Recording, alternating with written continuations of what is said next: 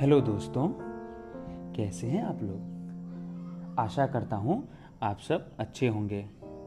Corona के समय बच के रह रहे हैं ना? बाहर निकलिएगा तो मुँह पे मास्क ज़रूर लगाइएगा और घर में भी हाथ समय समय पर धोना है। ये सब अच्छी आदतें हैं दोस्तों। दोस्तों, आज हम आपके लिए कोई कहानी लेकर नहीं आए हैं। हम आपसे एक राय जानने आए हैं दोस्तों। दोस्तों, क्या आप मेरी आवाज़ में रामायण, महाभारत और विभिन्न धार्मिक कहानियों का, कथाओं का श्रवण करना चाहेंगे? अर्थात सुनना चाहेंगे? क्या आप चाहेंगे कि मैं अपनी आवाज़ में आपको गीता के छंद सुनाऊं और उसका अर्थ भी बतलाऊं?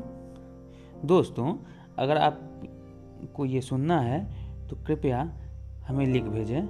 सौरभ झा, आठ सौ तीस at the rate Gmail dot com पर या फिर आप मुझे मेरे ट्विटर हैंडल पर भी लिख सकते हैं या इंस्टाग्राम में भी मैसेज कर सकते हैं। दोस्तों, ये सारे लिंक आपको डिस्क्रिप्शन में नीचे मिल जाएँगे। हम आशा करते हैं कि आप सब अच्छे से रह रहे होंगे। चलिए, अगली कहानी में फिर आपसे मिलते हैं। लेकिन अगर आपको सुनना है तो हमें ज़रूर बताएँ। हम आपके लिए लेकर के आएँगे महाभारत, रामायण और अन्य बहुत सारी कहानियाँ। धन्यवाद।